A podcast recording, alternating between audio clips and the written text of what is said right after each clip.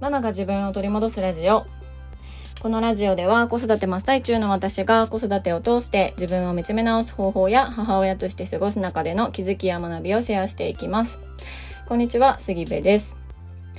えー、私はですね、あの7月末あたりにコロナに感染したので、8月いっぱいね、もうがっつりお休みをいただいてたんですね。少し前のエピソードでもお話ししてるんですけども、まあ、ポッドキャストもそうだし、その他の、えー、発信活動もそうだし、えー、運営させていただいているオンラインサロン、ハローミーママとネクストミーっていうのも、あの、8月の間はね、ほぼほぼ本当にもうお休みっていう感じで、あの、急遽お休みさせていただいておりました。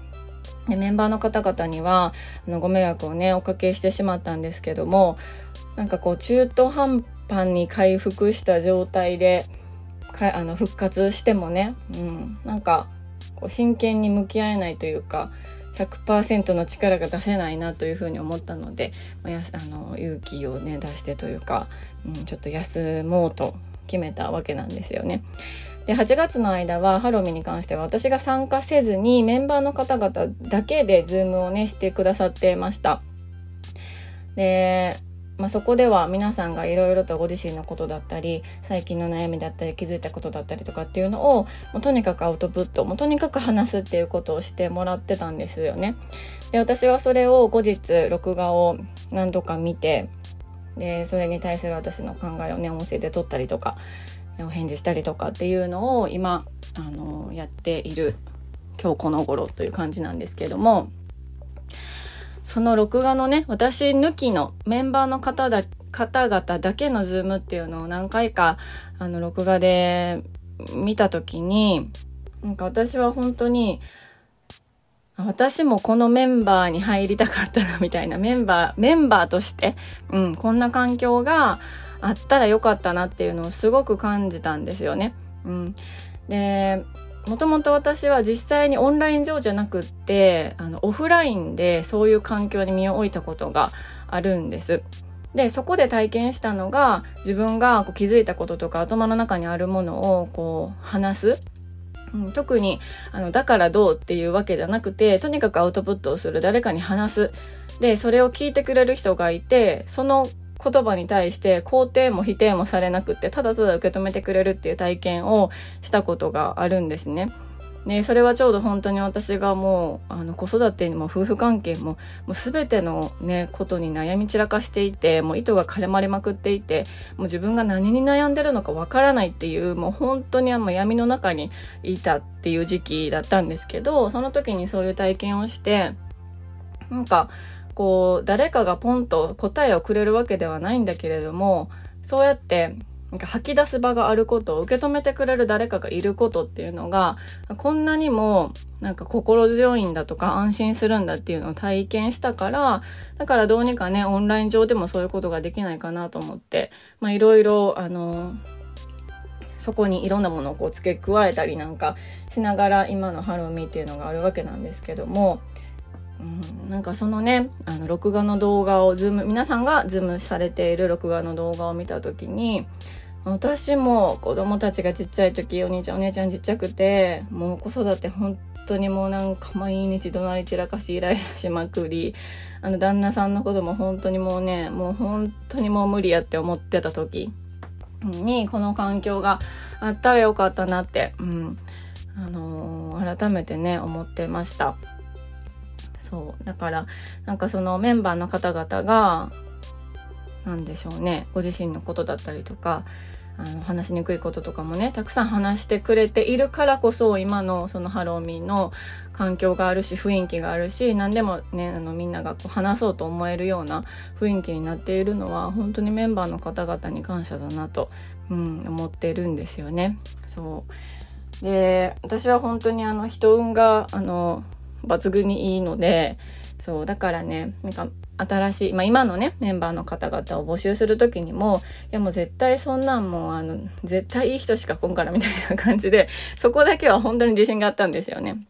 うん、で最初お会いした時から皆さん本当に、ね、素敵な方の集団ででも知れば知るほどその魅力が増すというか、うん、っていうのを感じていてねそうなのでまあ本当になんかたまたまですよねたまたまポッドキャスト聞いてくださってたとかたまたまどこかで私のこと見つけてくださってたでたまたまオンラインサロンもねそんなに頻繁には募集っていうのがないから本当にたまたまその募集をね見つけてくださって仲間になってくださってっていうのが、うん、本当にあのいいご縁にね巡り会えたなと感謝の気持ちでいっぱいになりそしてまたあの泣きながら 動画を見るというようなね感じで過ごしております。はい。えー、今日のテーマなんですが今日のテーマはえー、っとね、私たちは正当な理由を持ちたがるというテーマでお話をしようと思います。なんかちょっと小難しいですね、今日のテーマは。まあでも、どういうことかというと、あのー、何か、まあ、ちょっと問題というかが起こった時に、まあ、イライラしたり腹が立ったり、まあ、一緒か不安になったり、まあ、いろんな感情がね出てくると思うんですけどその感情って何で出てきてるんやろうと思った時に、まあ、私だったら例えば親なので子供に対してそういう感情が出てきた時にいやだってこの子のためやもんとかこの子の将来が不安やからやもんとかっていう風にねなんかちょっとこう正当な親として正当な理由を持ちたがるなっていうことに気づいたっていう話なんですね。で具体的にどういうことかというとあの我が家の長女がですね、まあ、何度もこの話出てきてるんですがあの不登校気味でしてでこれは少し前1年ぐらい前かなだったら学校に行かないことへのこうイライラもう行ってよみたいな苛立ちみたいなのって結構ねそこの裏に隠されてる気持ちは不安が大きかったんですよね。うん、どういうことかっていうとこのままずっと学校行けなくなってしまったらどうしようとか学校に行けなくなって勉強が遅れてしまったらどうしようとかあの今小3なんですけど小3で学校に行けなくなったらじゃあ中学校高校大学ってどうなってしまうんやろうとかそこを飛び越してなんか学校で勉強できなかったらあの将来仕事に就けないんじゃないかとかこのまま引きこもりになって社会に出れない人になったらどうしようとかね。なんかそういうあの不安からあのその不安がいろいろ積もって積もってイライラに変わってたなっていうのはあったんですよね、うん、でもそれが自分の中で私自身がね親としてあこれ多分不安から来てるイライラやなって。でなんでその不安を持つのかなって思ったら不登校だったりだとか学校に行かないっていう選択をしている子のことを知らなかったからなんですよね。知識がなかったからなんですよ。そのフリースクールだにしても。塾にしてもじゃあ学校に行かないっていう選択をしているね子供たちって今日本にすごくたくさんいると思うんですけどそういう子たちがどういうふうに生活してるかっていうのを全く知らなかったのでで私自身も学校にねあの小中高大ってあの行っててきているから行かない選択肢がどういうものなのかっていうのがあの分からないし知らなかったんですよね。で知らないものってどうしてもこう不快感に変わったりだとか不安に変わったりだとかするからそれが自分の中でね親としていろいろこう積もって積もって結局今日もの朝も行かない娘に対してイライラするみたいなことが起こってたなって思ったんです。で、そのことに関しては私も、あ、なるほどなって思ったから、フリースクールのこと調べたりとか、え塾のこと調べたりとか、いろいろね、じゃあ何をすればいいのかっていうね、自分の気持ちが分かったのであれば、じゃあこの後その次のステップで何をすればいいのかっていうふうに考えて、実際に調べたりとか、あの、資料取り寄せたりとかっていうのもしたんですよ。そう。したのに、この新学期が始まってまた行かないってなった日に、尋常じゃないぐらいイライラしたんですよね。で、あれあれと思って、え、もう私あの、フリースクールのこととか調べましたよねって、そこにね、行くか行かないか、行けるか行けないかとは別として、あ、学校に行かないっていうことはこういう選択肢があるんだなとか、別に勉強は学校でね、できなかったら他の場所ですればいいんだなとか、なんかいろんな選択肢も自分の中でまだまだね知らないことたくさんありますけどあの一段落自分の中でしたのにまだイライラするとなんでやって思ったんですよね。そうでそのイライラなんでやろってずっとずっと考えていたらあのすっごいシンプルなことにね気がつきました。この新学期始まってから長女が学校に行かないイライラはあのとりあえず私に一人の時間をくれっていう気持ち だったんですね。そう。でね、あの、その本当の気持ちに気づいちゃった時には、ちょっと、あの、ゾッとしたんですよ。うん。結局私、あの、一人の時間がなくて自分がいっぱいいっぱいになってしまっていることをあたかもいやあなたのためを思って言ってるのよみたいな。じゃあ勉強わからなくなったらどうするの？とか勉強わからなくなったら学校ももっと楽しくなくなるのにとかね。あたかも子供のためを思ってますよ的なあのニュアンスを自分の中に残していて、まあ、実際にそれは言葉にして言ってないですけどでもそう思ってたんですよね。このイライラは、なんか子供のためを思ってとか、子供の将来のことを不安に思ってるからイライラしてるとか、子供のためを思ってみたいな風に思ってたんですけど、いや、イライラの原因ね、あの、一人の時間が夏休み終わったらできると思ってたのに、できなかったからめちゃくちゃ腹を立ててたんですね。一人の時間というか、ま、私の中のスケジュールがあって、あの、末っ子をね、幼稚園に送っていかないといけないから、そこに向けて私のスケジュールを立てないといけなくて、で、その後は仕事をするとか、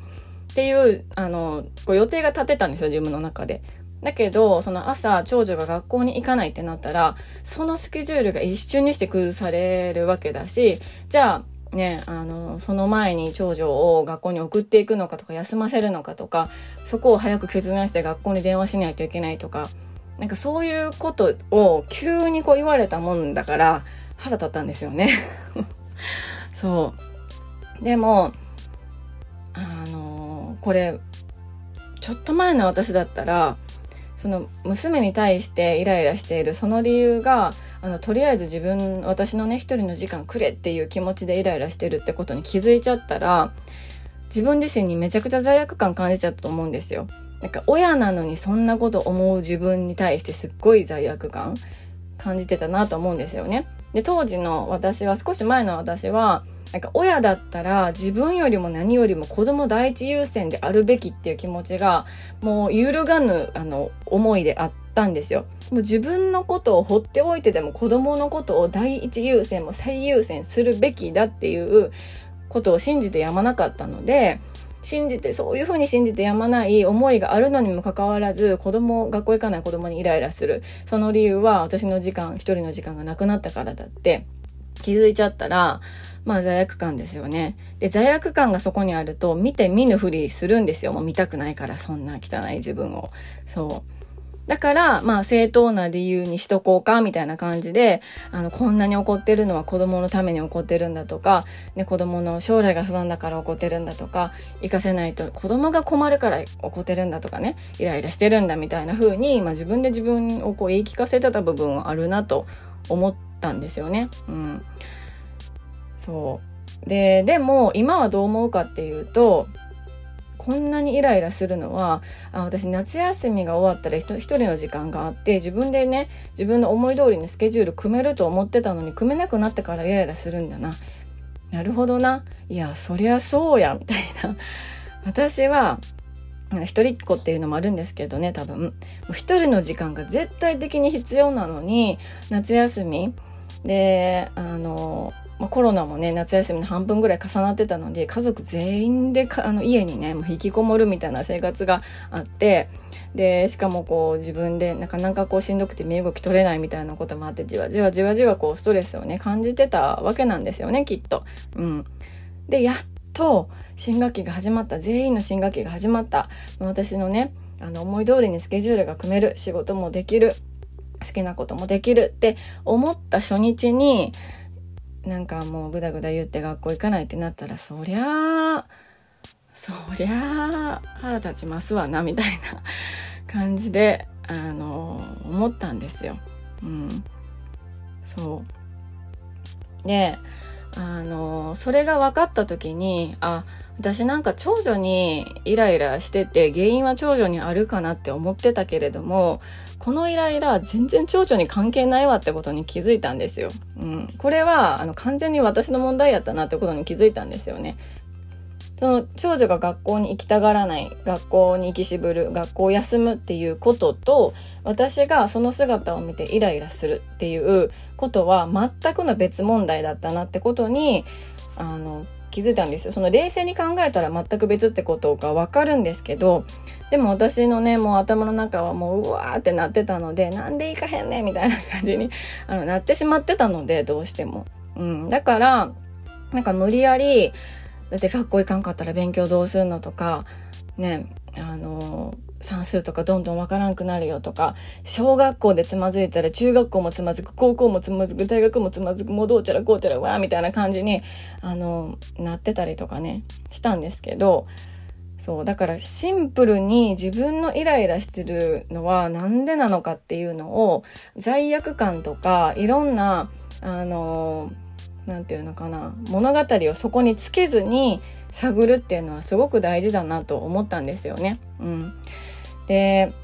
なんか子育てと罪悪感ってすごく近しい存在子育てをしている人でお母さんっていう役割を持っている人って罪悪感をすごく感じやすいんじゃないのかなと思うんですよ。まあ私も含めてですけど。うん、でも罪悪感があると物事をこうシンプルに考えられなくなったりだとか罪悪感があるところは痛いからこう見たくない。だから見て見ぬふりをしてしまったりとかするんですけど、うん、でも罪悪感を持ってるなって自分に感じたらもう持ってることは仕方ないんですけどね持っちゃってるから、うん、持ってるなって思ったらあのー、その罪悪感の後ろ側にはどんな気持ちがあるのかなみたいな、うん、ことも考えてみてもいいのかなと思いましたね。うん、今回の私だったらなんかとりあえず一人の時間くれって思ってたすっごいシンプルな思いが私にはあったけど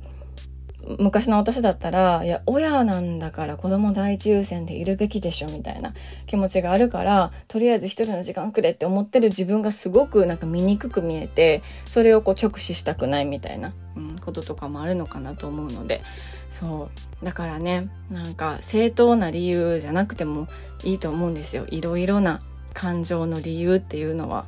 うん、ただお腹が減ってイライラするとか眠たくてイライラするとかそういうもんだと思うんですよね。なんか人間なのでお母さんも。そう。なのでまあそんなことをね考えておりました。今日は長女は学校にあの行きまして送っていきましたけど、うん、行きましたね。そう明日はどうなるのかなと思っております。はい。ということで、えー、今日のテーマは正当な理由を持ちたがるというテーマでお話をしました。最後まで聞いていただきましてありがとうございます。えー、今日もあなたにとって素敵な一日になることを願っております。